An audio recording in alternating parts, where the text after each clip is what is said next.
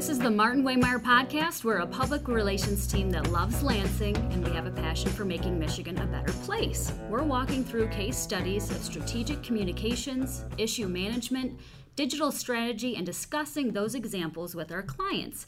I'm Jessica Tremontana, a senior account executive, and I'm joined by my coworker, Andy Poole, who is vice president at Martin Waymire. Today, we're here to talk to employees with MHA or the Michigan Health and Hospital Association.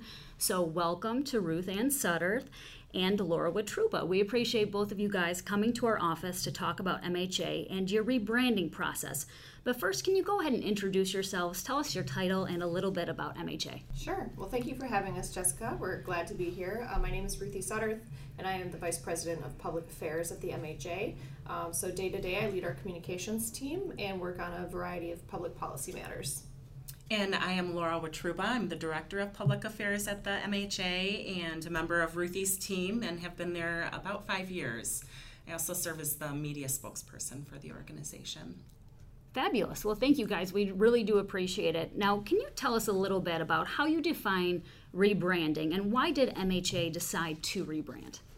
Sure, I'll start. Um, the MHA has always had a really strong identity in Lansing and across Michigan as a leading voice in healthcare. We have that really strong reputation.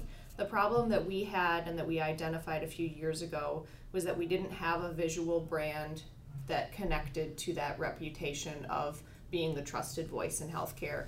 And so um, we had a logo, but none of our stuff looked the same. We had a really old website, and all of that impacts how you're able to communicate your message to people.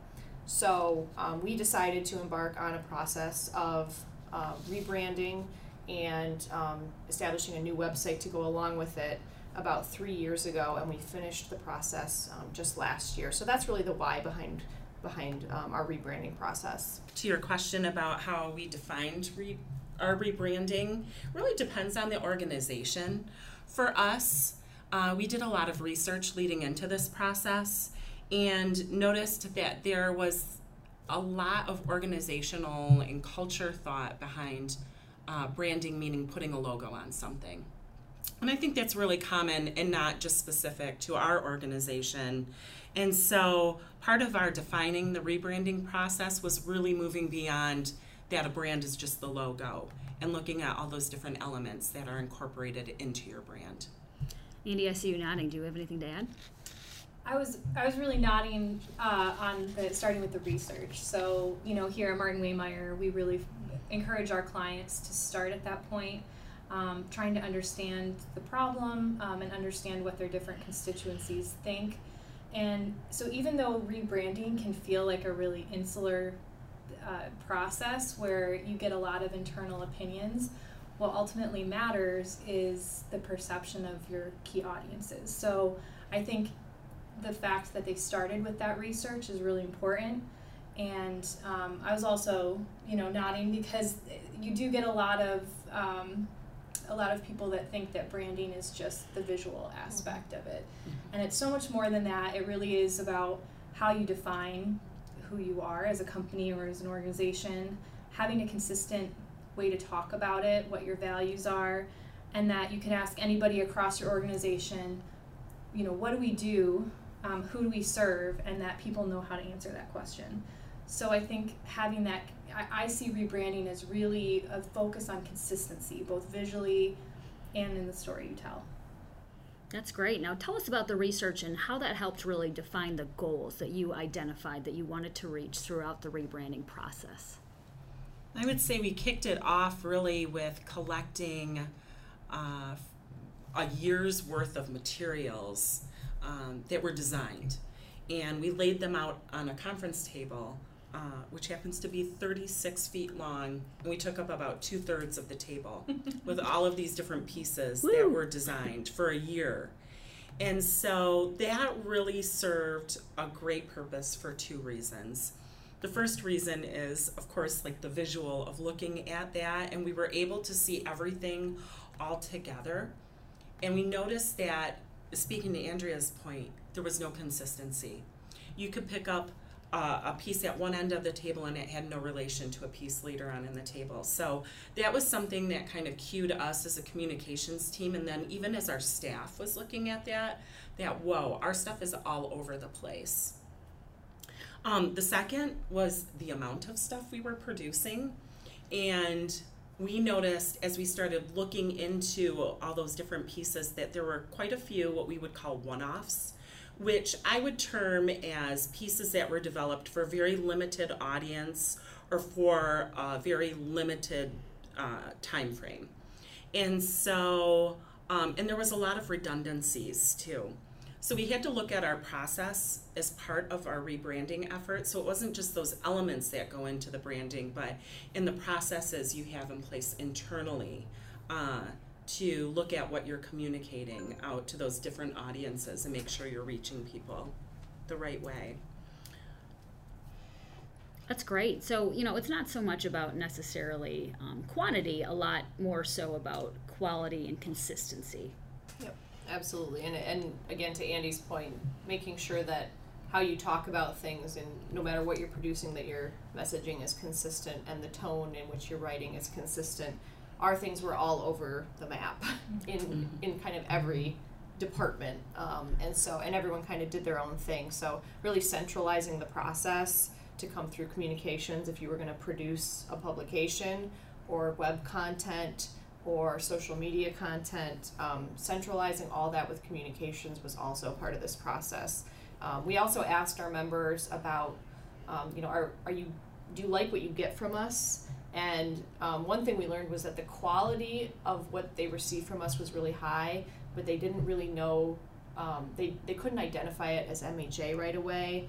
Uh, it was hard to discern who it was coming from and what the purpose was. So all of that kind of drove us into this. You know, we've got the quality of the content, but but how are we going to make it consistent with um, everything else that we're producing, and and that we're not producing too much. Sure. What types of things did you guys really take into consideration when you were walking through the rebranding process? A lot.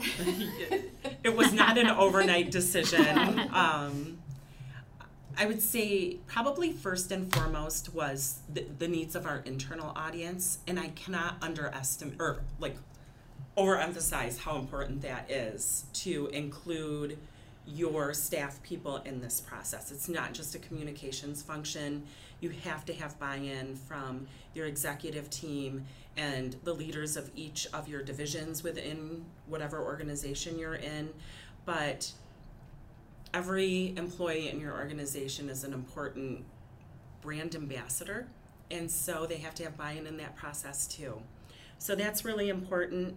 Um, I think in looking at that process, we realized as a communications team that to kind of instigate that process, we were not the best spokespeople for that. So we actually worked with Martin Waymire as part of a larger communications audit of our communication efforts, and that really helped uh, instigate our whole rebranding process.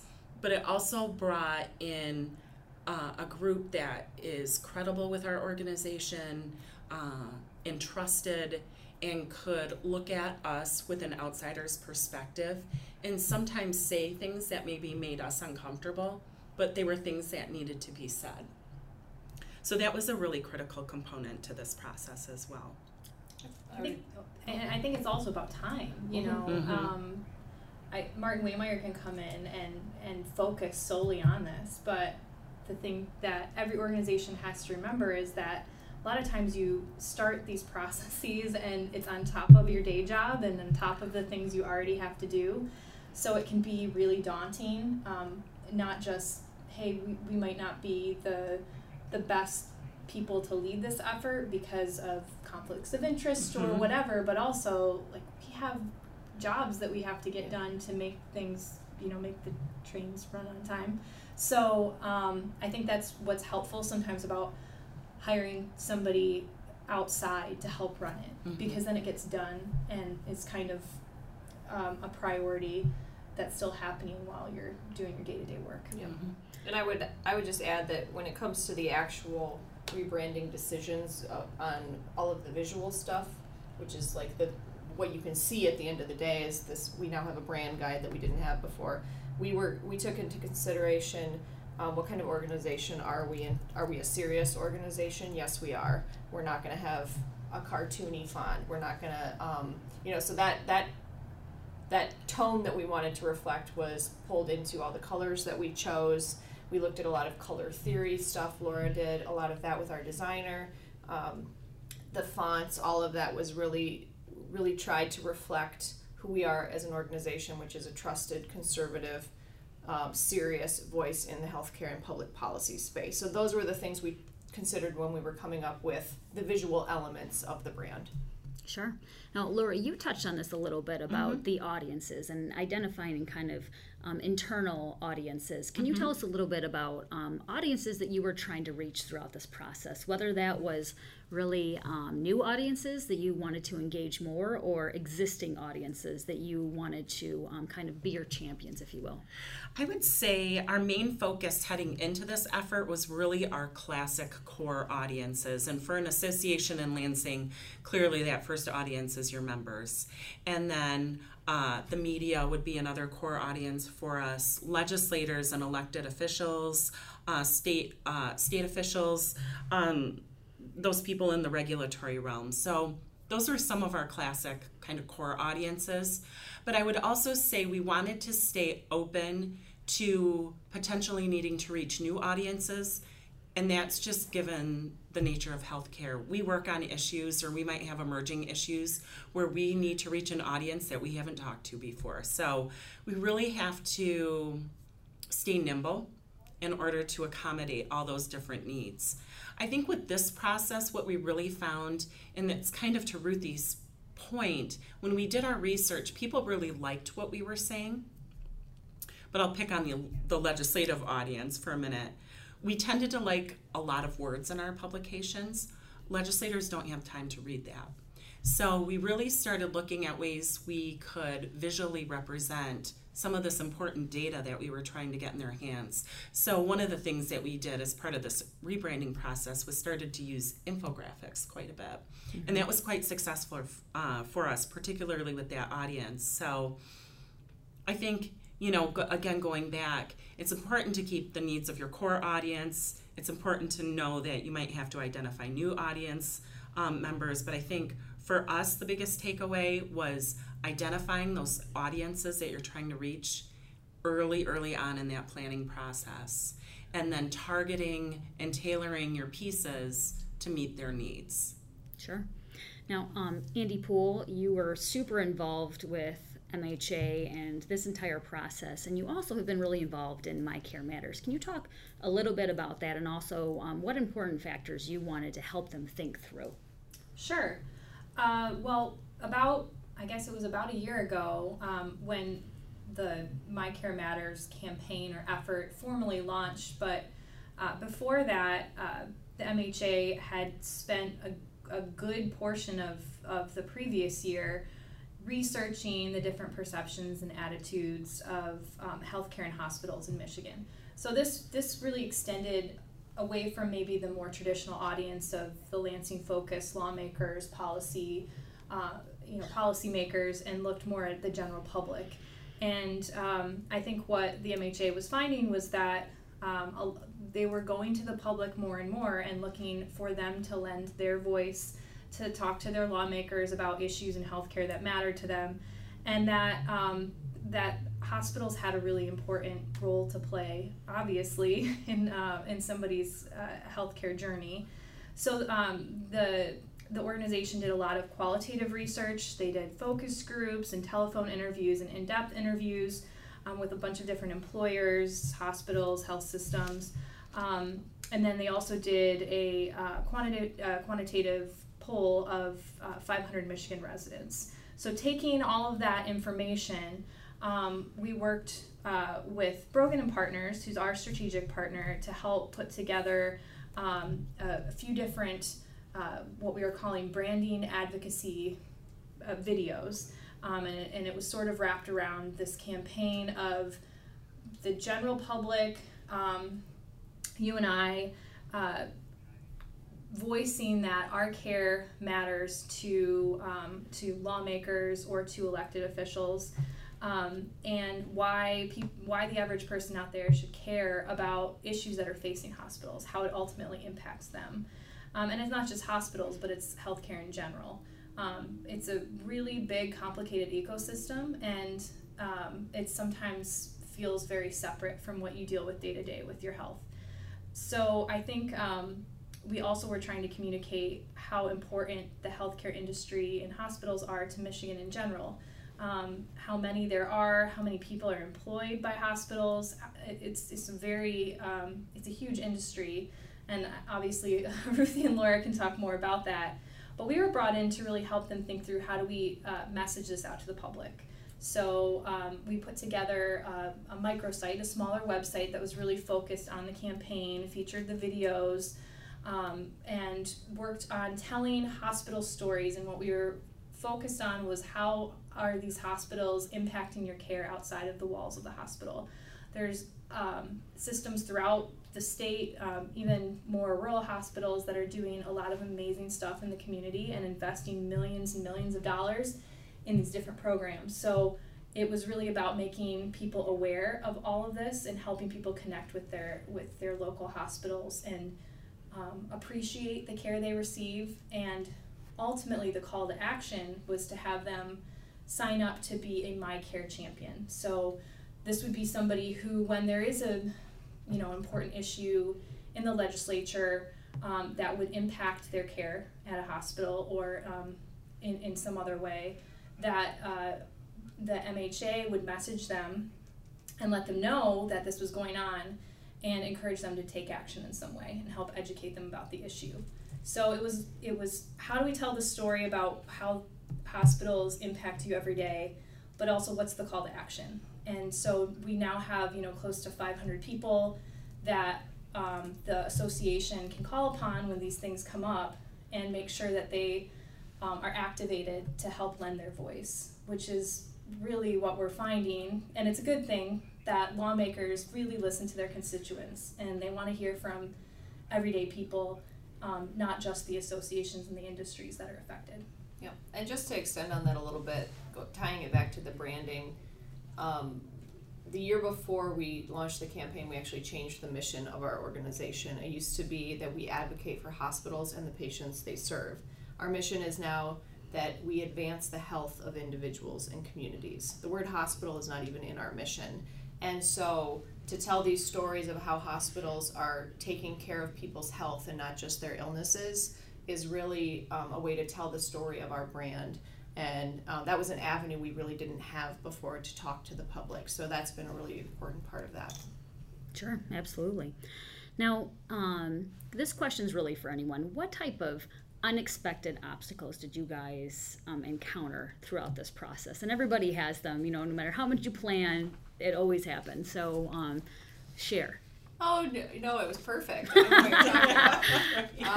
no, we had our share of obstacles. Uh, time is always an obstacle. Just give yourself more time than you think you need, and then add some more on top of that. Um, would be would be one thing. I think one thing we did encounter that um, and it's just because we didn't understand the technical process of some of it well enough was for example we were getting close to um, finishing the content uploaded to our new website and you know the security certificate on our old website was going to run out before we were really ready to launch so we didn't have time to do really really good strong testing of our website we launched it before we were really ready to and um, that's something to look out for. Just make sure you're understanding all of those moving parts, even if you're not in the technical world.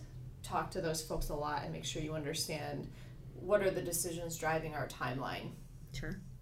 Or anything I would say anytime you do a rebranding, it's a change. And sometimes change, even when it's positive change, is is hard for people because it's a change in how you're used to doing things. And so in that realm, I did hear a lot of what I would call friendly grumbling after we instituted our brand guidelines, and it was very people gentle who way. were concerned about the parameters we had in place and everything looking the same. And so I had to do some like education about uh, the same versus consistent. But I would say that was early on in the process. And after three years of having brand guidelines in place now, I would say people have really been complimentary of it. Once they saw it and saw that it wasn't going to be uh, as harsh as they thought it was going to be, I think our members have also had great feedback for us that they've recognized that our stuff is looking more professional and they know it's the MHA when they get it. Uh, we've had great feedback from legislators, particularly when we've done infographics mm-hmm. uh, and that kind of thing. So I would say overall, uh, the process was worth managing those hurdles that we went through. So uh, definitely not something to be afraid of when you start going down that road. Speaking of, of kind of the process being worth it, um, I'd be interested in hearing did you get any pushback on investing in this sort of thing? Not just time, but, you know, um, and I know for your organization you did handle a lot internally, mm-hmm.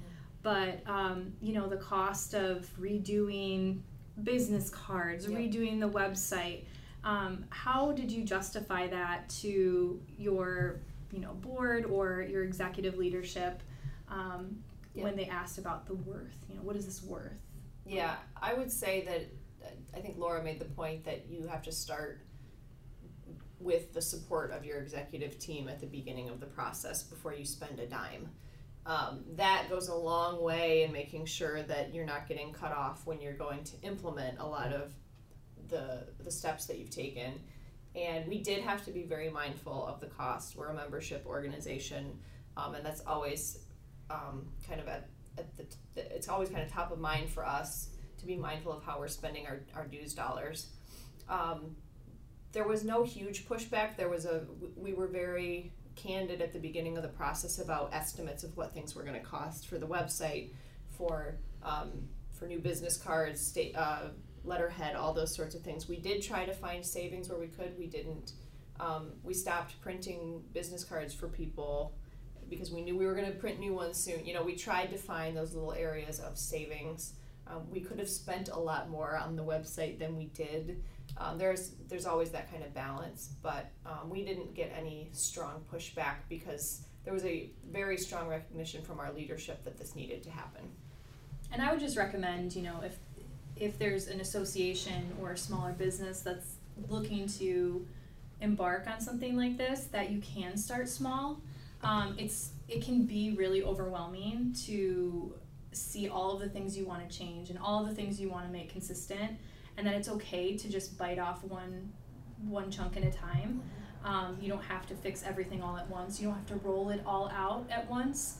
Um, but that it's it's really good to have a goal of getting to that place of consistency and you have to start somewhere mm-hmm. so i think if you're working with a smaller budget or you're trying to convince um, you know an executive team that might be a little bit more hesitant to investing in something like this i would just recommend looking at what's what's the piece that can make the biggest impact right away and starting there and then breaking off little little chunks as you go along I think that is key. I would reiterate that. One of the things we did propose that didn't fly with this particular rebrand was a new logo. And that was just going to be cost prohibitive at the end of the day and trying to launch that. And so that plan was tabled, but we moved forward with other elements. So I think you have to dip your toes in the water and not be afraid to go down those paths until the window closes or the door closes and then you kind of redirect. But um, absolutely keeping it simple. It is a daunting task. Uh, I just think back on when we picked colors and getting into color theory and how much time we devoted to that alone just to pick the organization's colors. So you can really go down rabbit holes sometimes with some of this stuff too. Sure, absolutely. You know, is there anything else that you guys um, wish you would have considered throughout this process that didn't necessarily come to mind? You mentioned the website, you know, license. You know, is, is there anything else that really was like, oh, I never even thought about that, or something like that just kind of hit you out of, out of left field? Um, for me, it's a bigger picture thing generally this process goes along with an evaluation of your mission and your vision and it's all kind of one process we kind of had an emergency because um, like laura said our stuff was all over the map and had never there had never been any kind of process so um, you know, when Andy says start small, for us, starting small was we have to get to consistency. It wasn't that we started from scratch, you know, evaluating the purpose of our organization. We had a mission. Um, we did change the colors of our logo, so that required changing all of our materials, but it was not a newly designed logo, Right. which we, we did kind of push for to try to consider, you know, what's our mission and how does how's that reflected here. But um, uh, you know, I would say that, you know, if you're going to go through the full process, really, really do it to tie it into your mission and who you are as an organization. If you can't do that, like Andy said, definitely decide. You know, we ended up launching the website, and that was the, the first thing we did, even though the rest of the branding hadn't changed.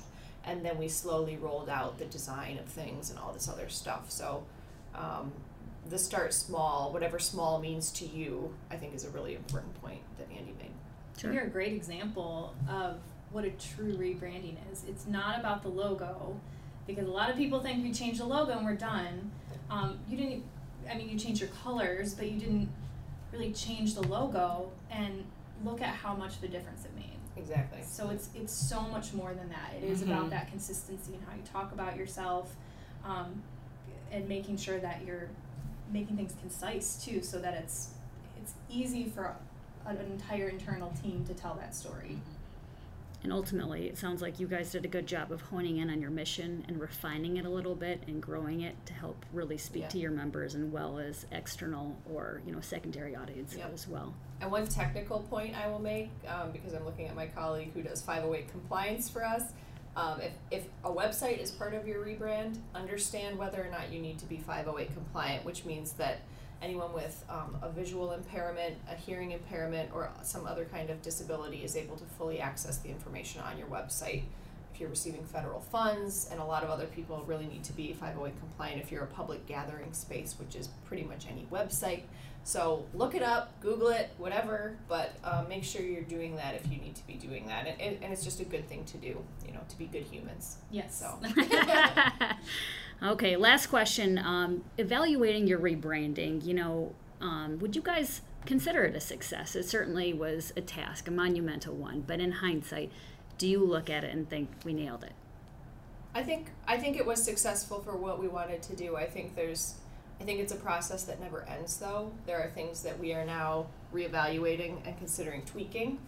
Um, some of the color stuff, some of the web stuff. Um, so it's a never ending process. It was successful for what it was. And um, and we're, we're not going to do as much as we did last time, but we're going to go through that process again uh, in the in the not too distant future. So, yay! Good times. I think that is something important to think of for anyone who's considering rebranding or a branding. Uh, is just that it is a never ending process. And you should really, we talked about this when we were developing these things, but about the schedule where, like, every three to five years roughly, we need to take a look at these colors and all of these different elements and review them to make sure they're still current. Um, so we don't end up in that place where we were before with a 36 foot table full of stuff that uh, isn't consistent. So uh, we've been intentional about it. It is never ending. Um, and you have to be on top of it. It's really easy to still slide back or but I think as people have seen it in practice, uh, they've embraced it. And I've had really good feedback. Uh, the feedback we get from our members and from our external audiences is is awesome, and I love to hear that. What really uh, excites me though is to hear from staff members that they really like the process. So, and that they like the way our stuff is looking.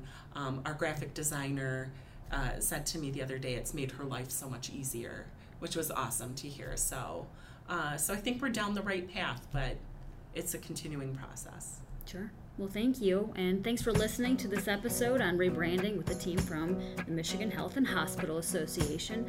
Special thanks to Ruthie and Laura for joining us on the show. Thank you.